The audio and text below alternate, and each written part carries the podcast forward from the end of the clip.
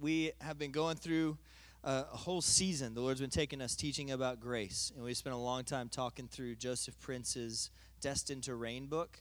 And now the Lord led us to Galatians, and it's just been piling on top of each other, one after another after another. In Galatians, um, today it ends in chapter 6. And so, what we're going to do is, I'm going to finish reading chapter 6, talk about a couple things, and then I want to pass out some papers and we want to recap some of the highlights from Galatians, okay? So, open up your Bibles to Galatians chapter 6. You can follow along with me. Again, I'm reading from the Passion Translation, uh, which is like a new version, sort of, of the Message Bible. It uses a lot of the Aramaic and it reads very much like we talked today. So, that's why I'm using it. It just kind of sticks off the page a little bit for me. Um, so, Father, I'm asking you to come this morning and just anoint the words. We thank you so much for your precious word.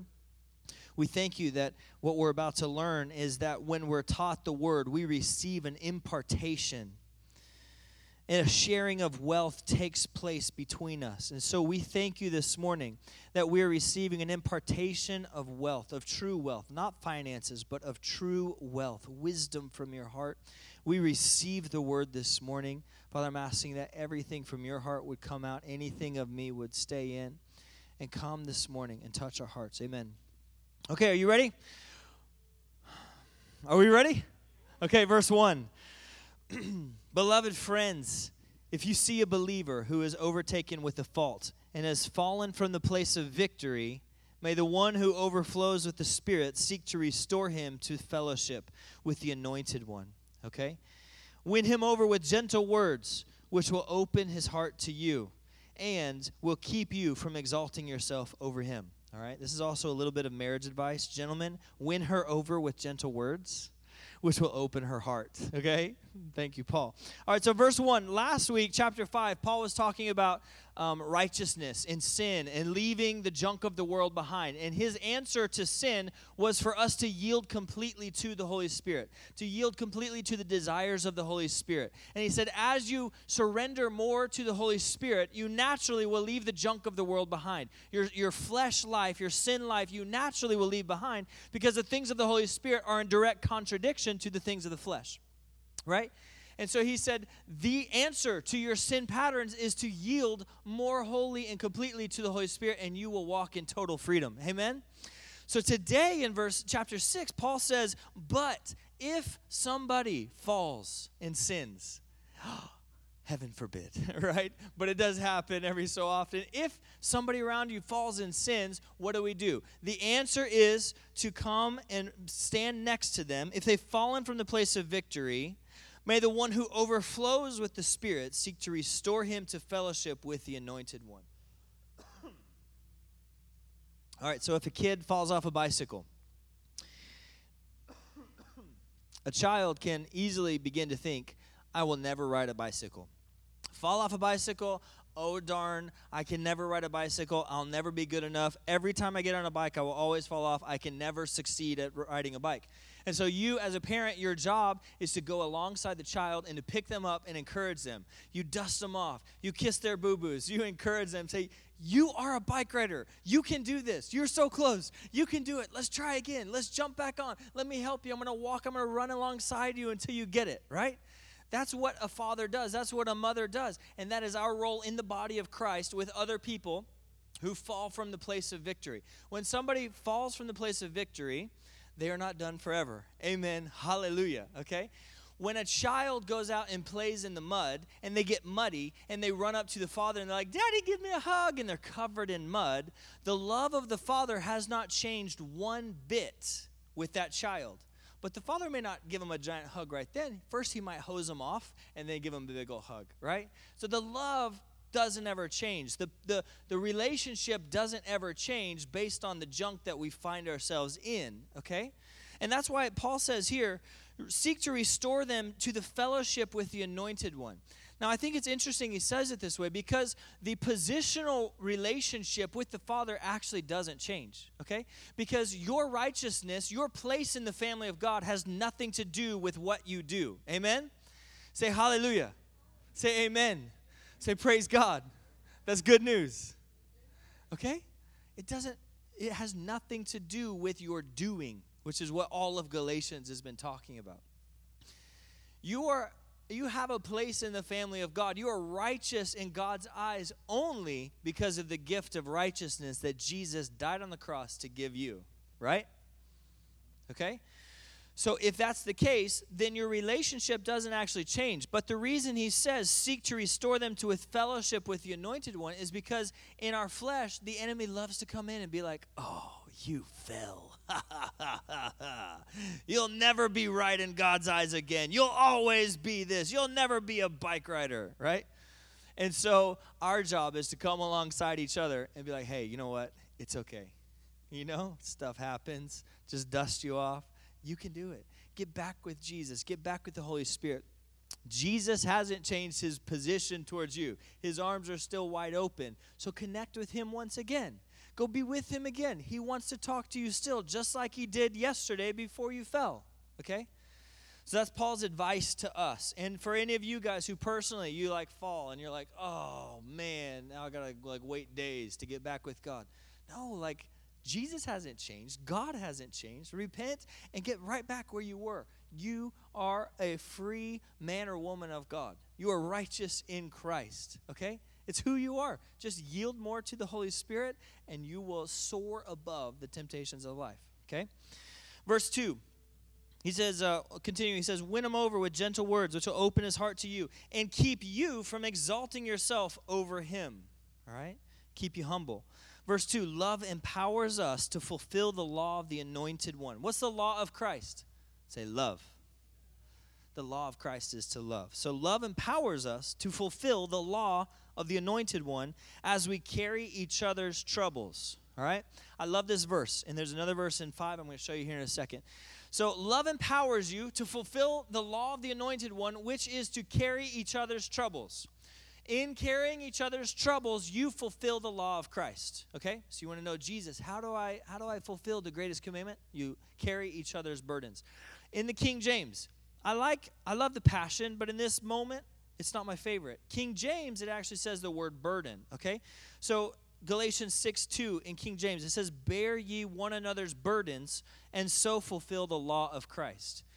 But again, burdens doesn't necessarily, it helps a little, but it doesn't hit the mark, especially when we talk about verse 5. The Greek word in King James, it's the word baros. Say baros. What it is, it means a heavy, heavy weight. Okay? Baros is a heavy weight. Like think of a giant boulder coming down. It's a heavy weight that is it implies the idea that this weight is too heavy for you to carry on your own. Okay? So think of like hunched over, you're walking down the road and you have this heavy weight come upon you. And every step it just beats you down farther and farther and farther. It's too heavy for you. That's baros. That's burden.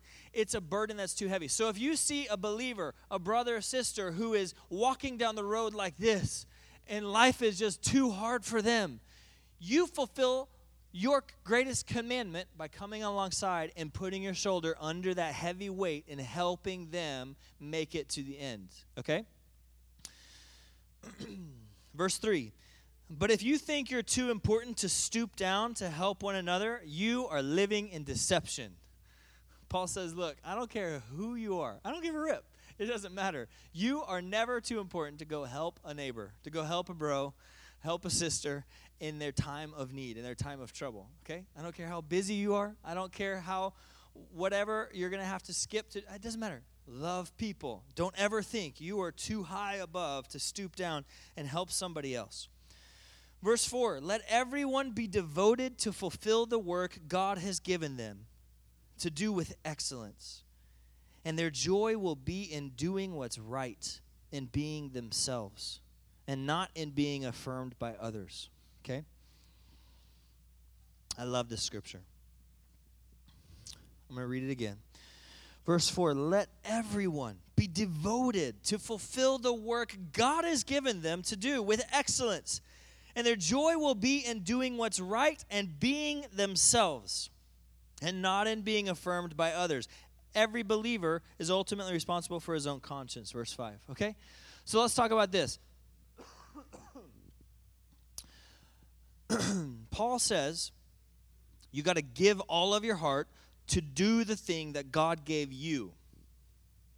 And he says that your joy that you are looking for is found when you do with all your heart the thing God gave you to do. Your joy in life is found in doing what God made you to do. Okay? Your joy in life is found in doing with all your heart and with excellence what God gave you to do, and in being yourself, is what it says next. Okay? So, in the Christian world, it's really easy for us to look out and think, okay, I want to be a great Christian. How do I be a good Christian? Oh, there's that guy. He's a really good Christian. I got to do what he does. Okay? That guy is being a good Christian because he is doing the thing that God gave him to do.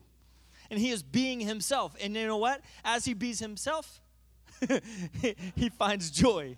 He has joy. He's living this amazing life. He's so happy. He loves everything about him. It's because he's being himself, and in being himself, doing the thing that God gave him, he has tremendous joy. All right? So then the problem is you look at him and think, oh man, that's how I should live. And I'll go try to copy him to be like him. And guess what? You're not going to find joy because you're doing what God gave him, not what God gave you. And you're not going to find your joy. You're going to find his joy, which is not your joy. Okay?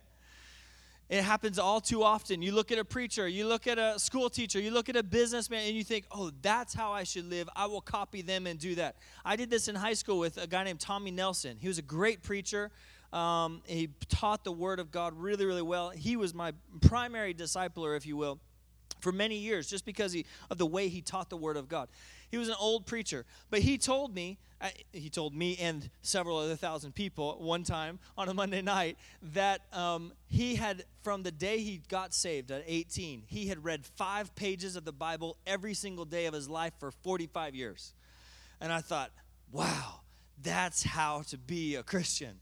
Okay, by golly, from this day forward, I'm never going to skip. I'm going to, you know, like, and so I started doing that for years. You know what? I found his joy. I didn't find my joy.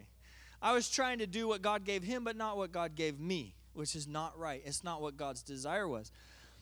Years ago, when, we were, when the Lord was calling us to plant this church, in the process of all of that, we had a miscarriage with our fourth kid, Kingston Sparrow. Most of you guys have heard this story. Well, actually, not anymore, but a lot of you have heard this story. So we had Kingston Sparrow. He was 17 weeks along. We lost him.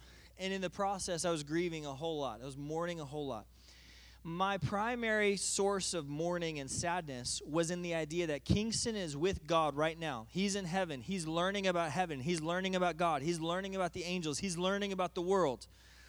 I wanted to be the one to teach him about God. I wanted to be the one to teach him about heaven. I wanted to be the one to teach him about life. And it grieved me that I wasn't the one that got to teach Kingston all about these things. And so through the process, the Lord used this, and I, I, just I just had this desire, this profound desire of, okay, even though that's the case now, when I see Him face to face, when I'm with Him in eternity forever, I want to do everything in my power to still make Him proud as His daddy. And so I want to live my life on the earth, even though He's here and He understands all this about the Lord, and I'm way down here and I understand this much about the Lord. I want to do everything I can to live my whole life and make him proud as his daddy. Okay? So then the next natural progression of that is okay, God, then what the heck am I here for? Why am I on the earth? Why did you make me? Why did you make me this way? Why did you put these things inside of me? Why am I here? Show me what my purpose is. Show me my passion. Show me how do I do that? How do I fulfill my greatest destiny in your eyes? And so that that went on and I began to cry out and pray and ask God and, and in that time frame the Lord said, "Grant, you are a pioneer and an evangelist. Your greatest inheritance in the kingdom of God is going to come from pioneering and from evangelizing." He said, "But it's not true for everybody." He said, um, he said, Some people will have their inheritance from doing other things. This is what I made you to do, and therefore that's where your inheritance comes from. But that's not the case for everybody.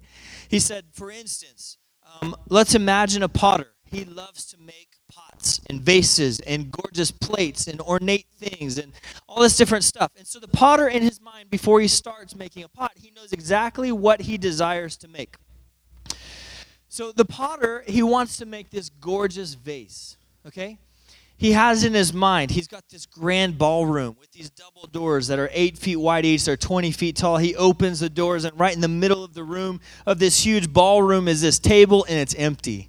And he wants this gorgeous vase to sit on top of that table. It's going to be five feet tall, it's going to be two feet wide, it's going to be so ornate and beautiful. It's going to take him months to co- complete, it's going to cost tremendous amounts of money. He has to buy the right type of clay, he has to create a new kiln big enough to take care of this vase.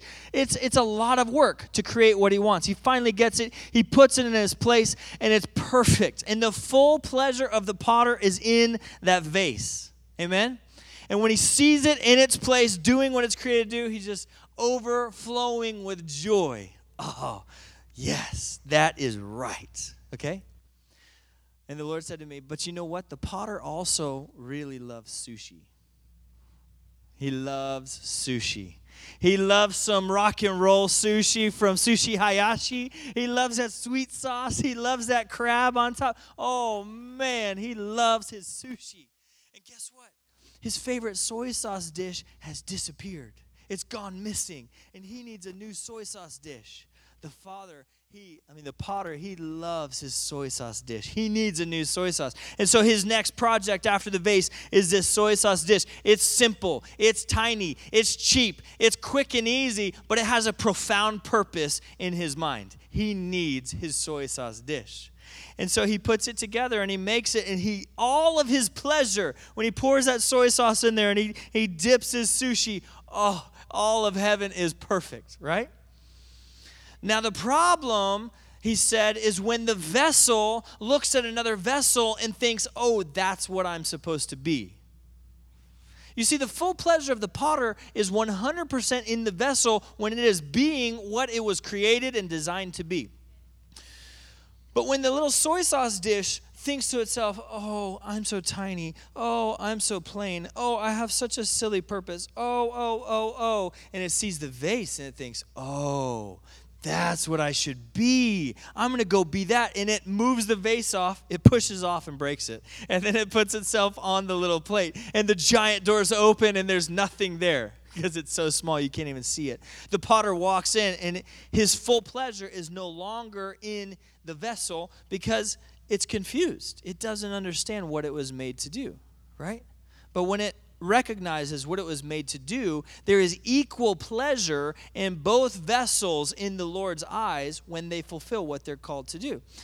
So he goes on and he, and he said, So for instance, let's just say that there's an evangelist and he's called by God to save a million souls before he dies.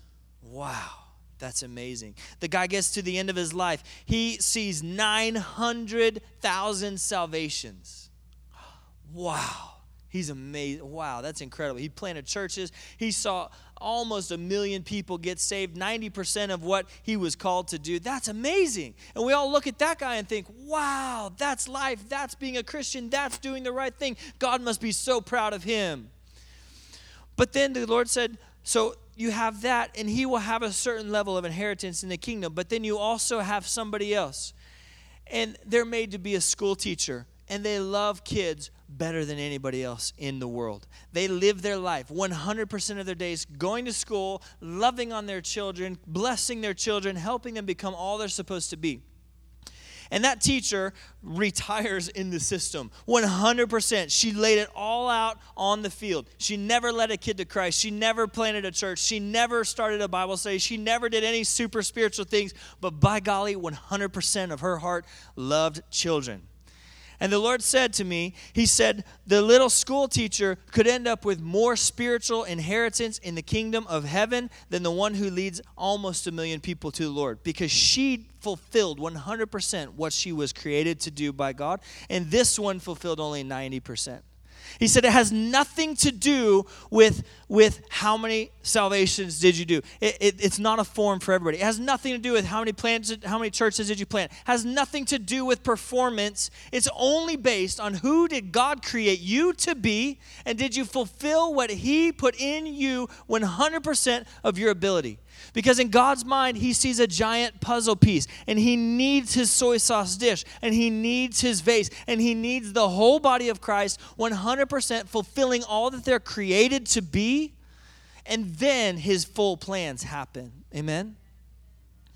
And so I love this verse that Paul says here in verse 4 of chapter 6. He says, Let everyone be devoted to fulfill the work that God gave them with excellence.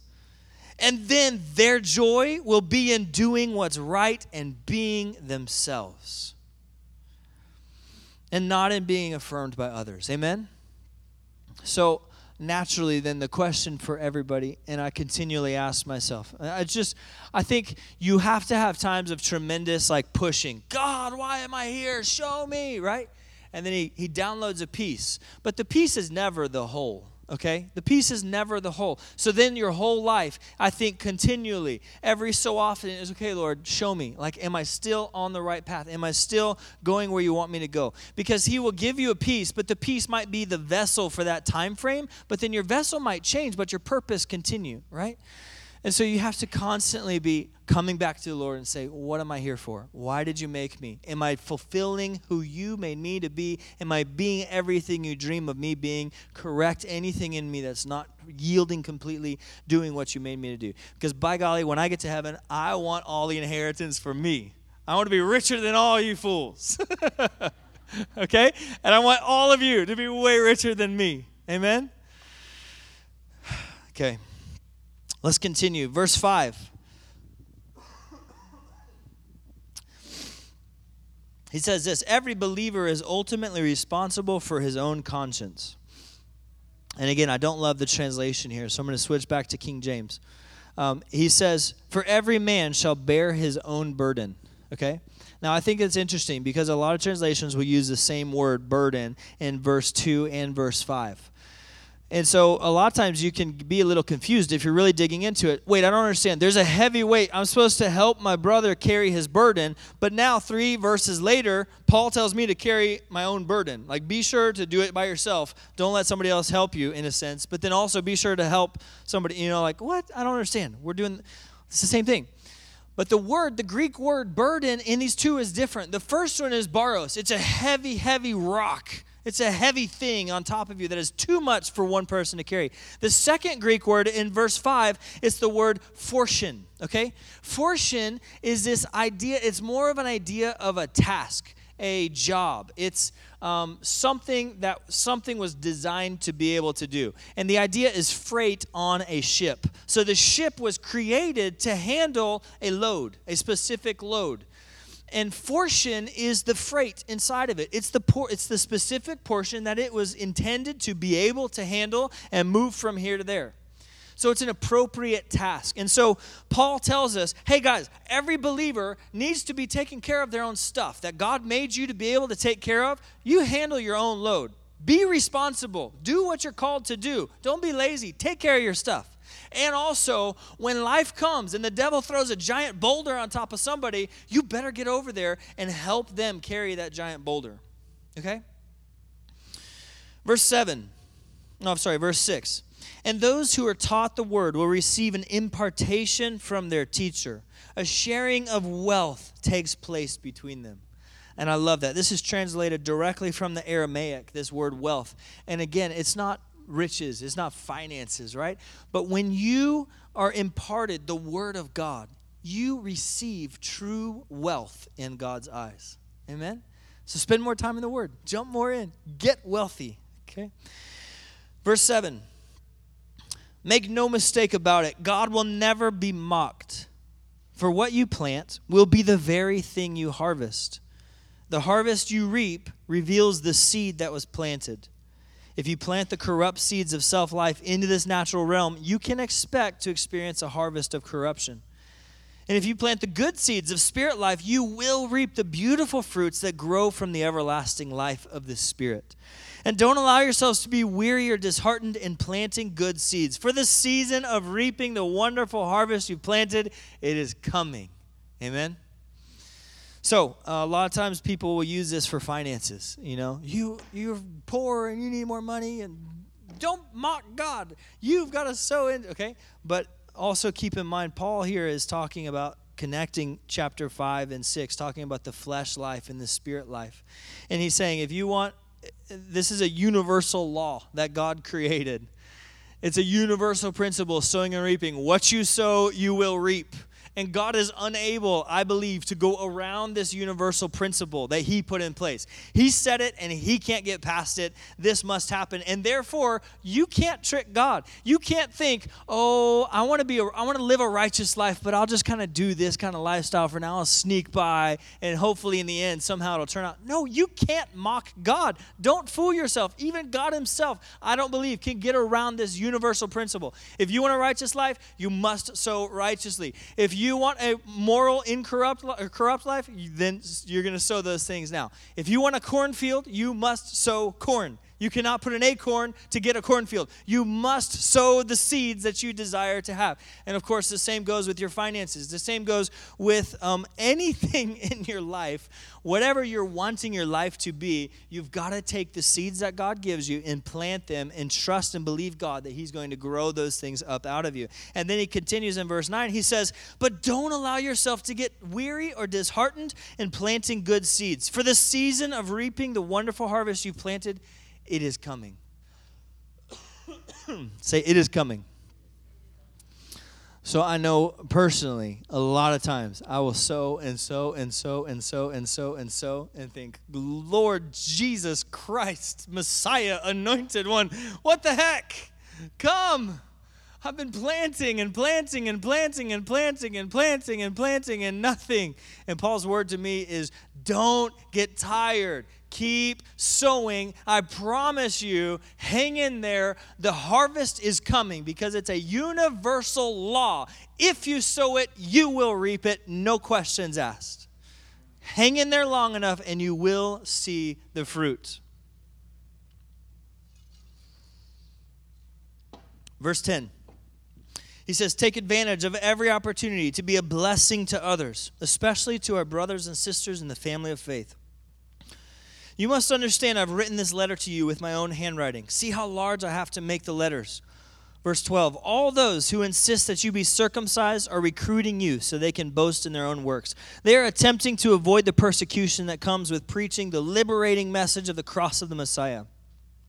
Not even those who are circumcised keep every detail of the written law, yet they push you to be circumcised so that they can boast that you have become like them. My only boast is in the crucifixion of the Lord Jesus, our Messiah. In him I have been crucified to this natural realm, and the natural realm is dead to me. It no longer dominates my life. Verse 15 Circumcision doesn't mean a thing to me. The only thing that matters now is living by the transforming power of this wonderful new creation. And all those who live in agreement with this standard will have true peace and God's delight for they are the Israel of God. Verse 17 From now on, let no one bring me trouble or criticism, for I am carrying the very scars of our Lord Jesus in my body. And finally, my beloved ones, may the wonderful grace of our Lord Jesus, the anointed one, be flowing in your spirit. So shall it be. In Messiah's love, Paul. Amen. Thank you, Lord, for Galatians. I want to pass out some uh, papers to you guys. Will you help me, buddy? So, what I did is I just went through chapter 1 to chapter 6, and I put together kind of the zingers, if you will, some of my favorite verses from the last month or two, and um, just so that we would be reminded and remember what Galatians is all about and let those things go deeper into our hearts. So, once everybody has those, I'm just going to read through it um, as if it's one, one scripture. And then you guys can hang on to these and stick them on your walls, stick them in your Bible. Remind yourself of these things. Everybody got it? All right. we know full well that we don't receive God's perfect righteousness as a reward for keeping the law, but by the faith of Jesus the Messiah. His faithfulness, not ours, has saved us, and we have received God's perfect righteousness. Now we know that God accepts no one by the keeping of religious laws, but by the gift of grace. Say amen. So answer me this Did the Holy Spirit, did he come to you as a reward for keeping all the Jewish laws? No, you received him as a gift because you believed in the Messiah. Let me ask you again what does the lavish supply of the Holy Spirit in your life and the miracles of God's tremendous power have to do with you keeping religious laws? The Holy Spirit is poured out upon us through the revelation and power of faith, not by keeping the law. Because we're united with the Anointed One, all the promises of the kingdom are deeded to us. Say hallelujah. Not because we keep the law or fulfill religious duties. If that were the case, it would have nullified what God said to Abraham. We receive all the promises because of the promised one, not because we keep the law. Truly, if there was a law that we could keep, which would give us new life, then our salvation would have come by law keeping. But the scriptures make it clear that since we are all under the power of sin, we needed Jesus. And he is the Savior who brings the kingdom realm to those who believe. So until this revelation of faith for salvation was released, the law was a jailer, holding us as prisoners under lock and key until the faith which was destined to be revealed, would be set free, would set us free. The law and our failure to keep it becomes a gateway to lead us to the Messiah so that we would be saved by faith. But when faith comes into our hearts and we have come to the Messiah, the law is no longer in force since we've already entered into life. You have become, all become true children of God by the faith of Jesus, the Anointed One. It was faith that immersed you into Jesus, the anointed one. And now you are covered and clothed in his anointing. And since you've been united to Jesus the Messiah, you are now Abraham's child and inherit all the promises of the kingdom realm. Say amen. And so that we would know for sure that we are his true children, God released the spirit of sonship into our hearts, moving us to cry out intimately, My Father, you're our true Father. Now we're no longer living like slaves under the law, but we enjoy being God's very own sons and daughters. And because we're His, we can access everything our Father has, for we are one with Jesus, the Anointed One. Amen. Let me be clear. The anointed one has set us free, not partially, but completely and wonderfully free. We must always cherish this truth and stubbornly refuse to go back into the bondage of the past. The Holy Spirit convinces us that we have received by faith the glorious righteousness of the anointed one. And when you're placed into the anointed one and joined to him, circumcision and religious obligations, they can't benefit you anything. All that matters now is living in the faith that is activated and brought to perfection by love. Beloved ones, God has called us to live a life of freedom in the Holy Spirit. But don't view this wonderful freedom as an opportunity to set up a base of operations in the natural realm. Freedom means that we become so completely free of self indulgence that we become servants of one another, expressing love in all we do. And as you yield freely and fully to the dynamic life and power of the Holy Spirit, you will abandon the cravings of your self life. For your self life craves the things that offend the Holy Spirit and hinder him from the living free from living free within you. And the Holy Spirit's intense cravings hinder your old self life from dominating you. The Holy Spirit is the only one who defeats the cravings of your natural life. For everything connected with our self life was put to death on the cross and crucified with Messiah. We have now chosen to live in the surrendered freedom of yielding to the Holy Spirit. Love empowers us to fulfill the law of the anointed one as we carry each other's troubles. And let everybody be devoted to fulfill the work God gave them to do with excellence and their joy will be in doing what's right and being themselves, and not in being affirmed by others. Make no mistake about it, God will never be mocked. For what you plant, the very thing you will harvest. The harvest you reap reveals the seed that was planted. If you ex- if you plant corrupt seeds of self-life into this natural realm, you can expect to experience a harvest of corruption. And if you plant the good seeds of spirit life, you will reap the beautiful fruits that grow from everlasting life of the spirit. And don't allow yourselves to be weary or disheartened in planting good seeds. For the season of reaping the wonderful harvest you've planted, it is coming. I've been crucified to this natural realm, and the natural realm is dead to me and no longer dominates my life. And all those who live in agreement with this standard will have true peace and God's delight, for they are the Israel of God. And all the people said, Amen. Amen. Amen. Let me pray for you guys. Let's stand up together. Father, we love you.